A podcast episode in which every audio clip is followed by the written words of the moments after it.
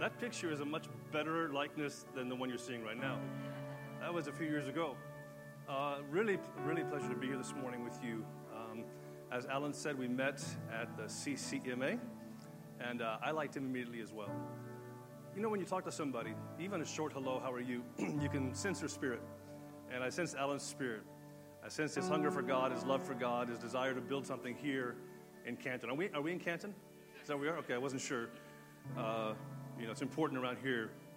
It's not Kennesaw. It's not Olive. Uh, is there Olive something? Well, I could say whatever. You don't know. Olive, Olive Springs, Olive Springs. Yeah. Holly Springs, whatever, whatever, whatever. It's not that. Clearly, I am not from around here, right? I didn't grow up around here. I live in Marietta. Our kids who are here with us, one of our, uh, some of our families here, used to live off exit twenty uh, in Canton, and we used to go up there and see them. It seemed like a long way to go see, to go see them. So I live in Marietta, right where I live, right around the corner from Mount Paran North. A lot of you know where that is on All Good. You could throw a rock from my house and hit. Not that I suggest you throw a rock at a good God-fearing church. So it's a joy to be here. My wife Kathy's here with me. Uh, this is Kathy. Did you send that? We've been married thirty-five years. I thought we were doing well till I heard fifty-seven. I feel like a, I feel like a schoolboy now, going back to the beginning. So I wanted to talk this morning about uh, about spiritual sight, spiritual sight, uh, and I'll explain it as we go along. I want to talk about spiritual sight, especially during politically turbulent times. Uh, we're living in a time of turbulence and turmoil. Almost no, no matter what angle you look at it from, no matter where you are. Whether it's local, whether it's state, whether it's federal or national, whether it's global, is like every time you turn around, when you get up in the morning, these are my notes. Thank you, so I don't get lost. All right, I got them. You get up in the morning, I woke up this morning, and I logged on like most of us do, and you look online and you read the news and you see the headlines, and if you take time to read, you see you see things happening um, with the with the federal government. You see things happening uh, not only with our government, but with but with nations, with economies. Uh, we're living in turbulent times, and Jesus actually defined the times of the end as being times of turbulence and times of crisis. He said, when these things happen, and he described a whole bunch of things. When these things happen, destabilization and wars and rumors of war and brother turning against brother and and, and, and an environment that is that is very unstable. When these things happen, he said, it's the beginning of birth pangs. And birth pangs only go one direction. They go towards deliverance. So the birth pangs for us are not a negative thing. The birth pangs for us are a sign that ultimate deliverance is very close. Nobody knows when. Nobody knows the day or the hour. And if you or I would be foolish enough to say, well, it's that day, and that's the day God had it scheduled, he would change it because no one knows. But we know the season and we know the time. Paul wrote, I have no need to write to you to inform you of the seasons of God, because you already know the times and seasons. We're in a time of birth pangs. Birth pain means contractions that are intensifying, uh, and they're and they're coming at, in closer frequency. And the only thing that happens in birth pangs is you're looking forward to the birth, to the deliverance. So I want to I want to look at a scripture from Second Kings in the Old Testament. A prophet named Elisha. This amazing guy. He was a protege of Elijah. Names sound similar, but there was no natural relation. Elijah is the prophet who was taken up uh, in a whirlwind. Elisha is a prophet who gets a double portion of Elijah's mantle. And when he gets it, he uses that mandate, that anointing, that capacity. He uses it to impact uh, the kingdom of Israel. And this is one of those accounts. The king of Aram. Aram is um, the New International Translation for Syria. The king of Aram was at war with Israel, so the more things change, the more they stay the same. After conferring with his officers, he said, I'll set up my camp in this place or that place. His, he had a war plan. The man of God sent word to the king of Israel, beware of passing that place because the Arameans are going down there. You have to advance the slide. Yeah, thank you. So the king of Israel checked on the place indicated by the man of God. So we have prophetic intelligence. This prophet, not by natural knowledge, is by revelation from God, uh, telling the king of Israel where the enemy is setting up his camp. So is God interested in international affairs? Yes. Yeah, he is. He is. Not just individual life. He's, he's interested in individual life. He came to save us, to redeem us. He came to fill us with his spirit. He came to deliver us. But he also came to establish a kingdom. And that kingdom has to impact the affairs of nations. It has to. And that's what this prophet is doing. He's getting prophetic intelligence. Every time the, that the king of Israel uh, checked on it, and Elisha warned the king, uh, he was on his guard in those places. This enraged the king of Syria. He summoned his officers and demanded of them, will you not tell me which of us is on the side of the king of Israel? He, he's convinced he has a traitor in his midst. And one of his officers has an idea about Elisha. He says, none of us, my lord the king, said one of his officers, but Elisha, the prophet who's in Israel, tells the king of Israel the very words you speak in your bedroom. Interesting, how did he know that? How did he know about Elisha? How did he know about his prophetic capacity? We don't know, but he does. And he's given the king a sense of, of understanding. It's not a traitor in your midst. One of your generals is not, is not sabotaging you. This is the Lord giving information to a prophet of God. And, and kings are not very intelligent. Because this is a king who has been proven many times that the prophet knows what he thinks about in his bedroom. And his next statement is, go find out where he is so I can send men and capture him. And the report came back, he's in Dothan. Now listen, if you know where the, pro- the prophet knows everything you think, don't you think he's going to be aware when you come with your army? Kings are unintelligent, not because they're academically unintelligent or because they have poor advisors. They're unintelligent because they don't take into account the spiritual realm. The most intelligent human on the face of the earth is one who is connected to the Spirit of God. One who's born again. One who has the Spirit of God tutoring us inside. The most intelligent, the most profound, the most accurate builder who knows how things should go. It, it, it should be us. And so they sent servants. He sent horses and chariots and a strong force there. They went by night. They surrounded the city. When the servant of the man of God got up and went out early the next morning, an army with horses and chariots had surrounded the city. Oh, my Lord, what shall we do, the servant asked. That's, that's like Old English for, oh, my God, we're all going to die. Nice covered over, alas, master. I think is how the King James says, alas, master. Uh, let's go back one. Oh, my Lord, what shall we do? Alas, master, what are we going to do? He gets up, he puts on the coffee pot. As he's, as he's filling up the coffee maker, he looks out the window, and he sees an assassin force. He sees special forces from Syria. And they're surrounding the city. They've been sent there by the king to deal with this prophet who's a continual and a perpetual problem. And so you have kings who want to stop the move of God. And the, and the servant is, is perplexed and he's concerned. We're all going to die. And so the, uh, he, tells the, he tells the prophet, what are we going to do? Then the prophet answered. Next verse. Don't be afraid, he said. The prophet answered, those who are with us are more than those who are with them. What a profound statement. Those who are with us are more than those who are with them. You're not seeing it, but I'm seeing it. And he made a proclamation to him. And Elisha prayed, Lord, open his eyes so he may see. Then the Lord opened the servant's eyes, and he looked, and he saw the hills full of horses and chariots of fire. All around who? All around Elisha. They were around the purposes of God. They were around this guy who's a communication channel on the earth of the will of God. He's just a man, but he has this capacity. And the capacity is, is given to him to release upon the people of God. And when this servant's eyes were opened, he saw that the, the hills filled with, filled with horses and chariots of fire all around Elisha. It's the same chariots and horses of fire uh, that, that separated Elijah from Elisha. He was taken up to heaven in a whirlwind. There is a heavenly army stationed on the earth today. You can't see it with your eyes, but it doesn't mean it's not there. And the issue is we get up in the morning and say, alas, master, what are we going to do? The country's falling apart. This thing is going on. We don't have any recourse. I cast my vote. I did this. I'm lobbying. I'm doing my best. I'm a faithful citizen. But even with all that, the problem persists. The problem persists. What we need is sight of what God really is doing. And that's what we want to talk about this morning. So we move on. The army comes down. The enemy came down toward him. Elisha prayed to the Lord, strike these people with blindness. So evidently this prophet has the ability to both open eyes and close them, which is not too different from Paul, the apostle. He could open your eyes. He said, God has sent me to make, the, to give me the capacity to make all men see. And then later on, when somebody was harassing him, he struck him with blindness for a season. Blindness is the worst thing you could ever have. Religious blindness is the most common form of blindness. Religious blindness. We have a form of God. We have a church service. We have a concept of God, but we don't actually see what's happening in the earth. And Paul prayed for the Pharisees, and Jesus told the Pharisees, you're blind men and you're blind fools. You're blind guides, and when a blind guide leads his followers, they both fall into a ditch. Religious blindness is one of the biggest issues on the earth. God wants to set us free from religious blindness, from cultural blindness, from nationalistic blindness. Yes, he wants to set us free. He wants to make us sighted. We have to come up to a higher place. So Elisha, he struck them with blindness, just as Elisha had asked. And so Elisha, he now gets really crafty. Look at what he does.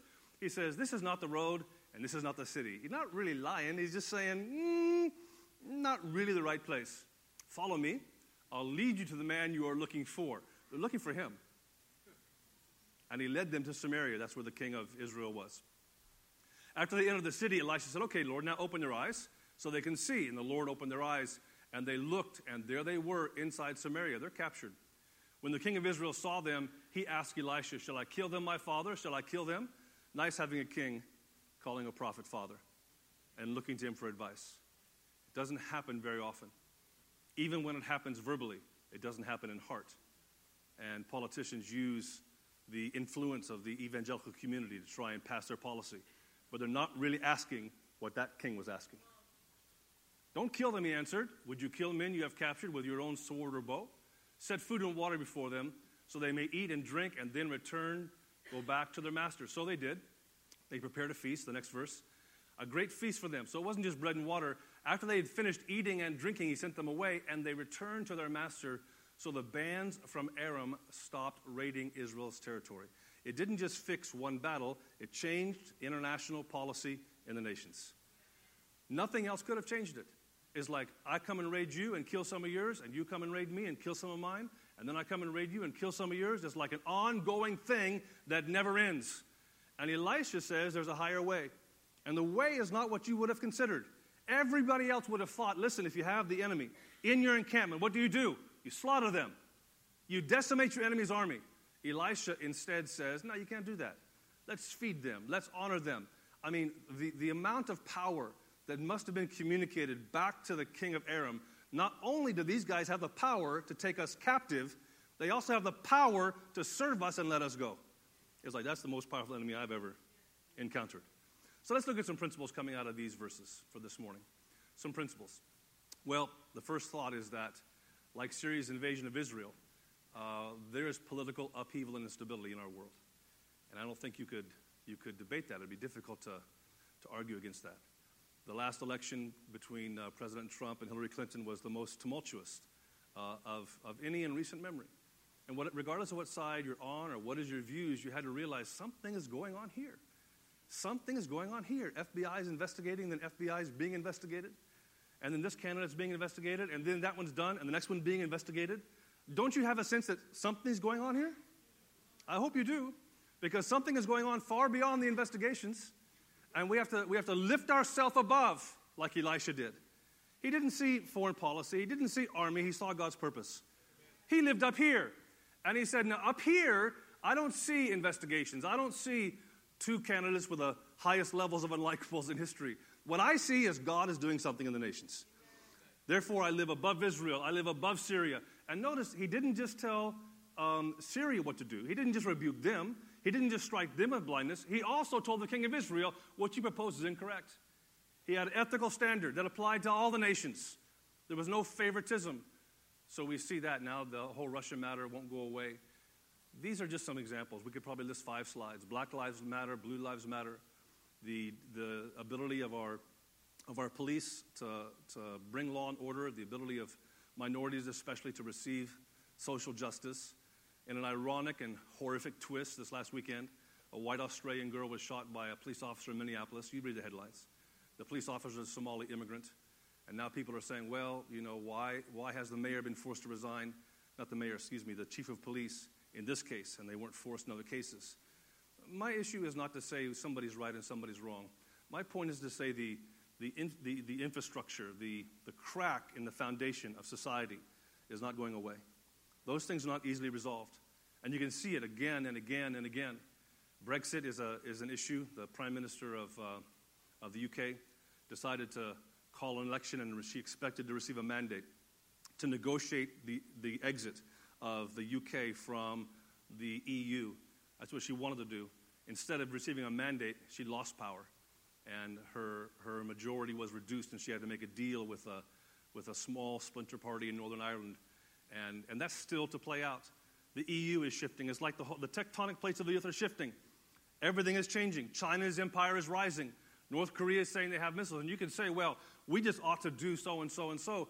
You can do whatever you want. But when God has a purpose above the rockets in North Korea, and when God has a purpose above China's new imperial hegemony, and when God has a purpose above whoever is in office in the United States, then, then natural events will not resolve those things. And one of the biggest needs that we have, beloved, is to get our eyes above this and look at Him. But it's not some surreal thing. It doesn't make you pie in the sky. It doesn't make you bury your head in the sand. Elisha was very aware of what army was doing what. He read the headlines. Moreover, he had insight and intelligence from God. You look at Syria and Aleppo and that totally terrorized, broken down town. Terrorism, which all that has to happen is one person to leak through. And that one person can cause devastation. And humans, humans are not configured to deal with it. You're configured to recoil from shock. Like I was reading the accounts of the horrific um, uh, assassination in the nightclub in Orlando. It's Orlando, when uh, a guy went into the nightclub and shot up about fifty people, killed them. And I was reading about when he was in the he was in the bathroom and, and people were hiding in the stalls trying to get away, and they could hear him stop shooting. They could hear him reloading his magazines. That's the time to attack. That's the time to rush that guy and take him out. But the but the human psyche, you, the first five minutes are just sheer shock and terror. It's like, rush the guy and take him out. But but that's not how it works. And so that is only continuing. So we're living in a time of tumultuousness. And, and, and I want to be very clear that there is no solution to all of these issues in the natural. In the natural, there's no solution. And therefore, you have to be a citizen. You have to vote for the candidate you're in favor of. You have to involve yourself. You have to do those things. But you have to do them with the knowledge that that's not going to resolve it ultimately. Ultimately, one thing is going to resolve this problem we have, and that one thing is immortality. The Lord has to come, and He has to bring His bride home to Him, and He has to break the power of nations. Yes? He has to, he has to break the power of all nations, and He has to bring the one great nation, the bride of Christ, the body of Christ, back home to Him. That's His purpose. It's like the day, it's like the night of, of Passover in Egypt when the angel of death is flying through the camp, strategically slaughtering the firstborn, destroying everything with strength in the earth. His purpose wasn't just firstborn. His purpose was, I want my people free so they can come and worship me. God wants us free, not just free politically, not just free economically. He wants us free from this thing called mortality. He wants to break us out. And so for that to happen, there has to be some, some tumultuousness. Like we're in an airplane right now, and the pilot's saying, well, ladies and gentlemen, we're about to begin our descent to Atlanta. Buckle your seatbelts. We're going to experience some turbulence between here and the airport. When you're flying from L A to Atlanta or wherever you're going from, from Atlanta the other day, I was from Atlanta to London Heathrow, you know, when you're over the Atlantic, you're thirty-seven thousand feet, you can meander and go this way and that way, and you can go, go around storm clouds. You can go different elevations to try and avoid the, the most intense turbulence. But when you get down to it, that's one landing point on that runway. I can't reach somewhere around London if I'm flying out there. I, I can't just land in Heathrow. I have to land on runway right number one at this many feet at this pace, yes? So, so finishing and coming to an end of time means the greatest accuracy, which means we have to move through clouds and thunderstorms. And, and, but God's not leaving us to ourselves. He's giving us sight. So let's look at some principles. Number one, the first principle is that spiritual sight reveals that we have new options. Spiritual sight reveals that we have new options, options that we didn't know existed, thoughts that we didn't know were even legal to think. Spiritual sight reveals to us that God has options far above what we could do, voting this one in or voting that one out or having an inquiry into the police chief or, or, or doing things that seem good and natural, but Elisha didn't do those things. Elisha opened the servant's eyes. Spiritual sight causes solutions to appear that were impossible before. In a sense, it cancels the rules of the earth. Yes, it cancels the rules of the earth. One of our problems is we are so bound by this. We live in it. We walk in it. We think it's so authoritative. Things called time. Things called death. We sang about it this morning. He has conquered death. He has shut the mouth of the one who boasts, who says, I will destroy all. I will kill all. He's already shut his mouth. And now we have to have the manifestation of the victory that death has been destroyed, yes? We're not bound to this. We're not. To live as Christ, to die as gain. whatever we're doing, however old we are, whatever our options, there are things that come from God that are above the natural events of the earth. We have to cancel the rules and limitations of the earth. We have to be a generation that begins to move towards the end of time. That's not a freaky thing. It doesn't make you strange. I didn't like I didn't like end time stuff, first of all, because most of it was weird. It was weird. Weird. They started figuring out who was the who was the Antichrist and how many letters were in his name, and he was a Jew from Germany, and, and no, he's not he, no, he's not that. He's a Silicon Valley, you know, he's a he's a he's a Google executive or whatever he is. If you have stock in Google, for, for, forgive me. It was weird. I, I, Kathy brought me a set of bought me a set of commentaries early in our marriage. I think it was uh, it was Calvin's commentaries. Calvin, one of the one of the reformers, and one of the things I liked about that set of commentaries, studying the Word of God, was that he wrote a commentary about every book in the Bible except the book of Revelation. And he said, I didn't write a commentary about that because I don't understand it. And I was like, finally, an honest guy, an honest theologian. He don't know what he's talking about. Thank you very much, John Calvin. The study of the end times, Jesus, the study of the end times is not a study of events. And you have to unlearn a lot of what we've learned through theology and wrong thinking as men try to figure out uh, something from God. Jesus said, I am the first and I am the last. And that word last is eschatos. I am the fulfillment of all of time. The end times is in him. Amen.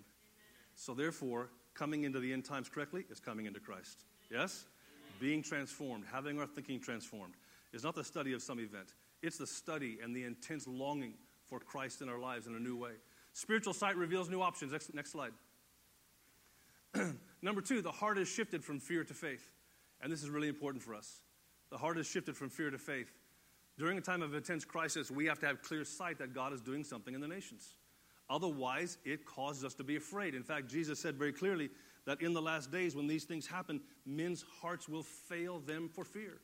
Well, we can't be the ones being failed for fear. You can't be afraid when you have Christ as your Savior, your Lord, your Father. I remember one time, our youngest daughter is here. She teaches school in Arkansas. She came in last night. She's here for a week visiting. And um, actually, the two daughters, uh, two of our daughters are here. And Kathy and I were out car shopping. And you know how car shopping goes. It's an all-day event. Even if you want to make it a one-hour event, they're going to keep you all day. If you're a car salesman, God bless you. I don't want to come to your office. It's like, hmm. Uh. So we're there uh, most of the day. It was, I think, March or April when thunderstorms kind of ripped through Atlanta, and there's oftentimes very high winds, sometimes tornadoes, and uh, the tornado sirens go off, and people are afraid, and I think the sirens are going off around our house uh, where we live, and our kids were calling us, and and it's like, as they called us, we, you know, we we have to we have to we have to finish the deal. We have to buy this car and drive away in it, and we're two hours from home, so it'll be a while, uh, and I just I just told them, no tornado will ever come near our house. It was like this prophetic thing just kind of erupted inside of me. That was twenty years ago, and none ever has. They've come all around us, and none ever will. Because when God promises something, and he brings a place of refuge, you can bank on it. You can walk in it, right? I didn't want my kids to be afraid. We can't walk in fear. God is doing something in the nations, and it's causing crisis. And so we have to look at the issue of, of, of going from fear to faith. Next slide, please. Going from fear to faith. And I think a lot of people, a lot of people right now are really concerned, and they're and they're fearful of what will happen. Listen, I want to encourage you that that whatever happens with the investigation of Russia, and I saw a headline this morning that said that it's the most successful covert operation in international history. Yeah. That's according to the former director of the C I A. Yeah, we'll see, we'll see. There's been some pretty successful covert operations historically, but certainly the undermining of the democratic institutions in the U S is like it shakes the American mind. It's like, no, you can't do that. And then the wondering of, well, what's legitimate and what's illegitimate and who did this and who did that? Isn't all just an attack from the opposition party and those who want to work against President Trump and against his administration? What is really going on? And people, you know, we, we put our trust in the headline or what's going to happen next. But we have to move from fear to faith. Can I have the next slide? So this is what, this is what Hebrews declares to us. It declares that in the last days there's going to be a shaking. Once more, I will shake not only the earth, but also the heavens. Once more, I will shake. Everybody say, I will shake. Let's say it again. I will shake. This is a statement of authority from God. Once more, I will shake. Not only the earth, but also the heavens. And part of what we're seeing is we're seeing the shaking of those principalities, a shaking of those heavenly structures, where princes live, where they govern the earth, where they built institutions. And behind every, behind every natural institution, there is a satanic principle, because Satan delivers authority into the earth. We see that when he was tempting Jesus. He took him up into a high place, and he told him, I have authority over all these kingdoms and all these dominions. Its authority and its glory have been given to me. So there is a delivery of authority into structures by, by, by, by satanic authority. And it's true. And he does it not by being a devil that comes. You don't need to worry about a devil that comes. I was in, I was in Nairobi last week. I was talking to a pastor. We were talking about development in his church, building kingdom communities or churches. And as we were talking, he was talking about some of the people who were afraid that the prophets were going to come. They were afraid because they, they were concerned about, about, you know, they had a lot of people who said they were prophetic. I suppose if I use the word here, some of you wonder, what does that mean? Or is that really true? And most people, when they hear the word prophet or prophetic, they immediately go to the negative, false prophets. And they begin to quote, well, Jesus said there'd be false prophets, completely forgetting about the fact about false pastors and false apostles and false believers, and all of it's there. We ain't worried about the faults. We're concerned about what God is actually doing. And I was talking to this pastor, and he was saying, I have some people in my church who didn't even want to come, because I had a team there with me, four or five guys uh, and girls with us. We were doing ministry in that church. And and and as we ministered, as we taught, and as we prophesied, afterwards uh, we had some commentaries and feedback. And from the very back, there was a visiting pastor. Now, this is a pastor in East Africa. Uh, his feedback, he raised his hand, and I said, yes, sir. And he said, I'm just encouraged, you know, that your team is normal, and they're and they're not super spiritual and freaky. And I'm also encouraged that they didn't try and take out any bones. I said, what's that? He said, you didn't remove any bones from our bodies and then charge us to put them back in. I said, no, no, we wouldn't do that. But that's what's done with, it's not prophecy, it's witchcraft. And it's real. The devils in Africa will take a bone out and put one in. Yes, they will.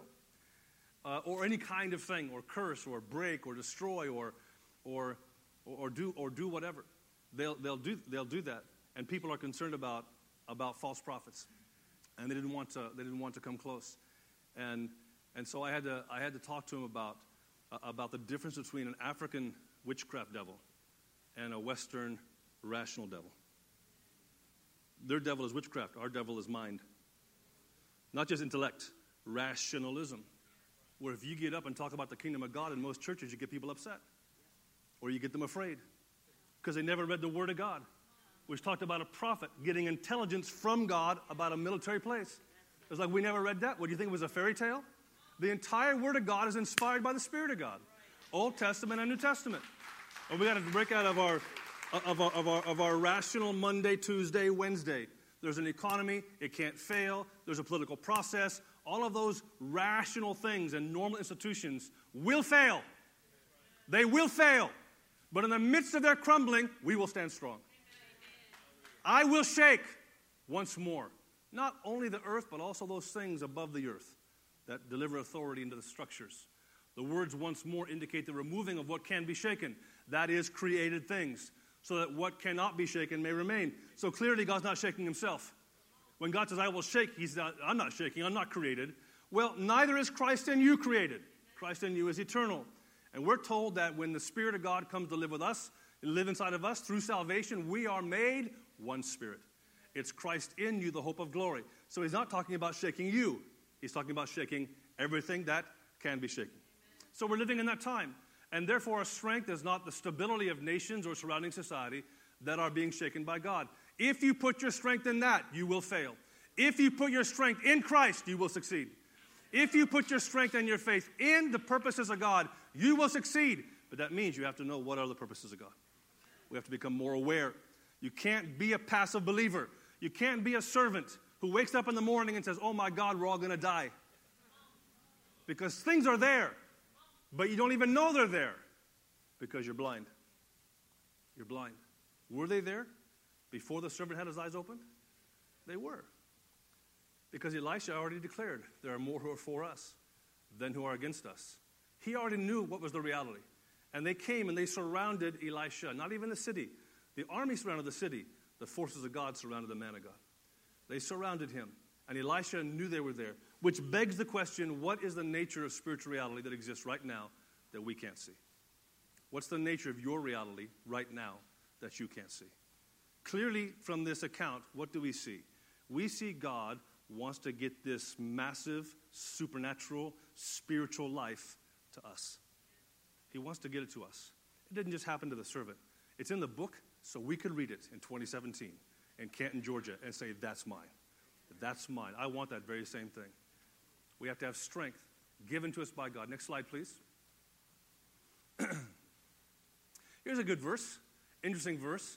Hebrews six nineteen, we have this hope as an anchor for the soul, firm and secure. We have this hope, the hope in Christ, the hope of salvation, the hope of deliverance from, from mortality. We have this hope as an anchor for the soul, firm and secure. And the word anchor, and the next words, it enters the inner sanctuary behind the curtain where Jesus, who went before us, has entered on our behalf.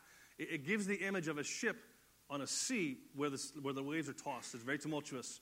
It's very unstable. Up there, people are getting seasick. Up there, they're wondering, can we survive the storm?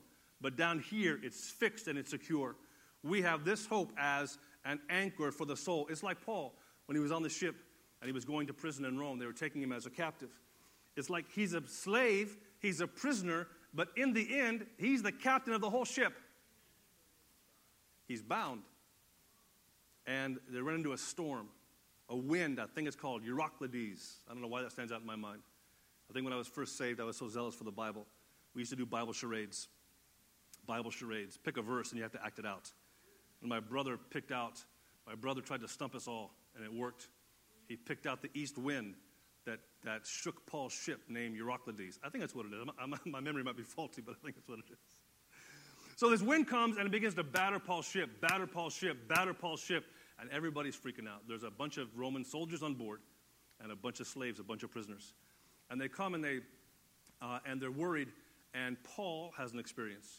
And an angel of the Lord talks to him and tells him, I will secure your life, and I'll secure the life of everybody on this ship, but they have to stay on the ship. Don't let anybody go overboard. Safety is around you, Paul, just like safety was around Elisha. Just, just like safety is around strong kingdom leadership. Safety is around strong kingdom leadership. I just had a flash in my mind, and that flash in my mind makes me want to encourage and endorse the home groups. Home groups, growth groups, what are you calling them? Small groups. I want to encourage you. Small group is not just like a relational sharing time. It's a building of community life. It's a sharing of heart. It's coming into oneness with the people of God. It's wonderful to be here on a Sunday and hear the Word of God being taught, be inspired, be instructed. But we have to walk it out, yes? We have to apply it. We have to live it every day in our Monday, Tuesday jobs, our Wednesday, Thursday schooling. And one of the ways we do that is by coming into community. Community is the place you want to be. You don't want to be isolated and alone. You don't want to be a servant who doesn't have an Elisha to talk to. You don't want to be a guy in a ship and there's no Paul to bring strength.